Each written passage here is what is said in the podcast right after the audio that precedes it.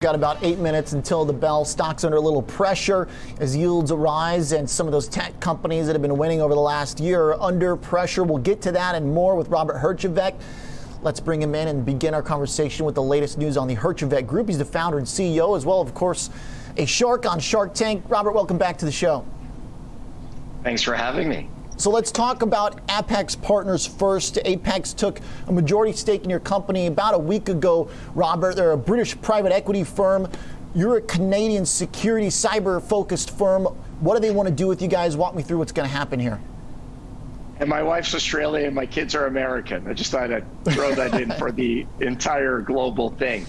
Yeah, you know, one of the things we found was that when COVID first started, we saw our business really start to grow. And at first, I wasn't sure if it was a, a combination of pantry stuffing from an electronic format or whether it's a long term trend. Around Q2, we really saw our business take off. We think that there's a reckoning happening in cybersecurity.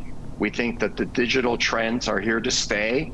And so we saw this tremendous growth. And the downside of accelerated growth is you got to keep up. And so we wanted to go to the market and find a partner that could really help us with resources and guidance and get us to that next level. And at the end of the day, I didn't want to be the one being acquired. I wanted to be the one doing the acquiring. So we, we brought on Apax. We're super excited, sold a majority deal, still retained a significant amount of the shares, rolled them over, and working really hard to continue to drive value.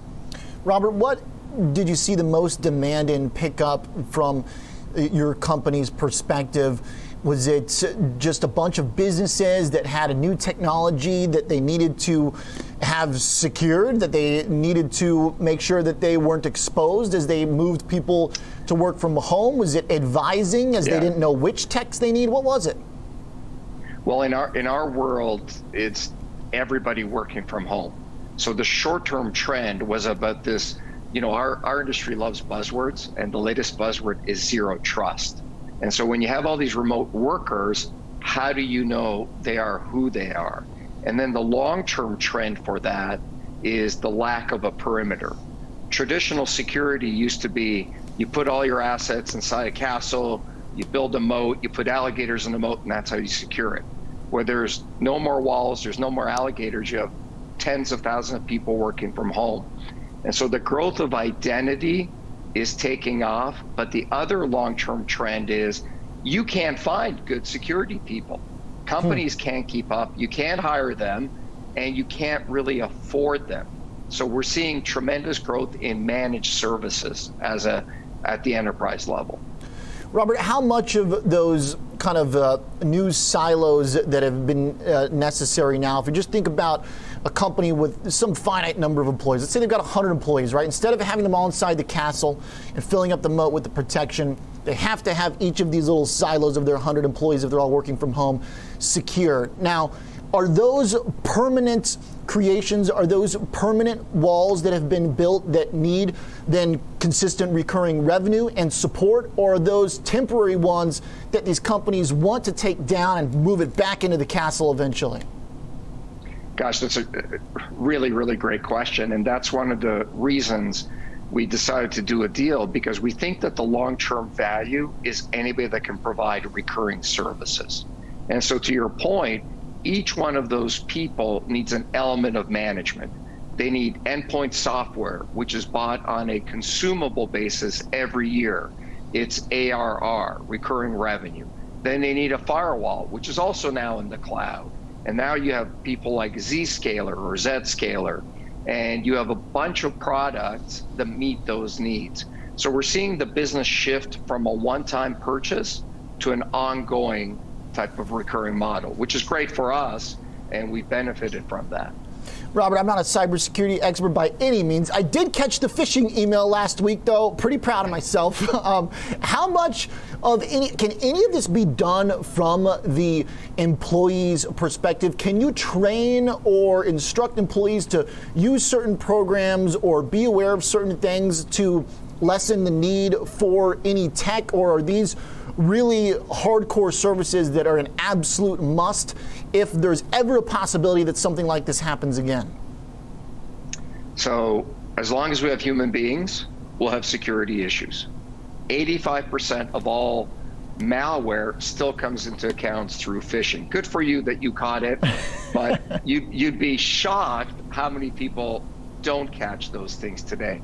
And the funny thing is, you know, we're at home, I'm working on my computer, I'm talking to you, an email comes, I click on it, and it's too late.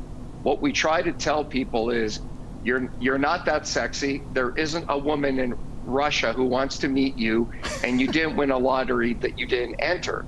But it it preys on the human element of it. Now, having said that, the sheer volume of data out there is at an all-time high, as you can imagine.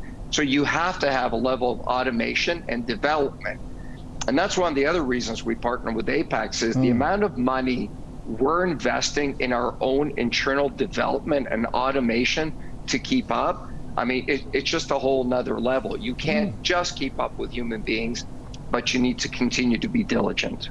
So this is where I think it gets really interesting about post-pandemic, right? I mean, eventually there's going to be some combination of the pre-COVID world and the COVID world, and maybe it doesn't mean all these highly concentrated, crowded workplaces get back to normal, Robert, but some combination of it then. What does that mean for the software providers and these tech providers? Is the next step going to be battling to make sure that your service doesn't get cut as companies go back to normal? Is it about sales guys that have to be better than the other salespeople at the competitors?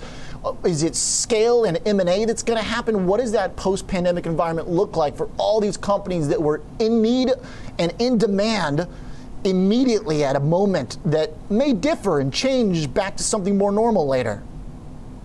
Well, we're never going back. The, history is gone. Throw away the rearview mirror. It's never coming back. You know, all my non-tech friends say to me, "Oh, could we have ever seen this coming? People working from home, all this digital infrastructure, this rush to the digital future." And I'm like, "Yes, anybody in tech could have seen this coming." Which is one of the reasons why tech was doing so well pre COVID. What nobody saw coming was that it would all happen within 12 months. All digital change for the next 10 years just occurred in the last 12 months. And I actually think that a lot of the providers in that space are undervalued. Mm. I hmm. think we're about to go through an incredible rate of growth for anybody that provides cyber, cyber infrastructure, because the world is not going back. The world is digital and it's here to stay. Hey, Robert, I got one more. We're closing up the bell here for you, but just one here for our trading heavy and investing heavy audience. When you talk about that growth, right, there is this moment where the base rate of the economic growth went into the gutter. And then the growth for the tech companies went soaring. That spread there, from a stock perspective, from a market perspective, it's hard to imagine how that spread gets better, though, as the economy actually gets back to something more normal. What does that mean for valuations? Will the NASDAQ be able to maintain these valuations that have been achieved during this very rare asymmetry in growth?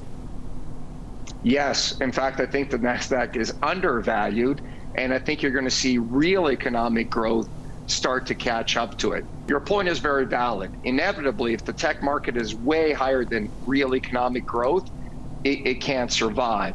But I think that the NASDAQ is undervalued. I think you're going to see tremendous growth. Wow. I'm very, very bullish on the economy in the latter part of this year. I, I think we're about to hit the roaring 20s in terms of economic growth, consumer spending, and all that kind of stuff. And I'm excited about it. Do you think that means asset prices higher too, particular stocks? Yes, yes. Okay. I think real asset prices, not just tech, but real asset prices. Robert, great to catch up. Appreciate you being here. Thanks for having me. Thank you, and congrats on the deal as well. Robert Herjavec, founder and CEO at the Herjavec Group, and of course, Shark on Shark Tank.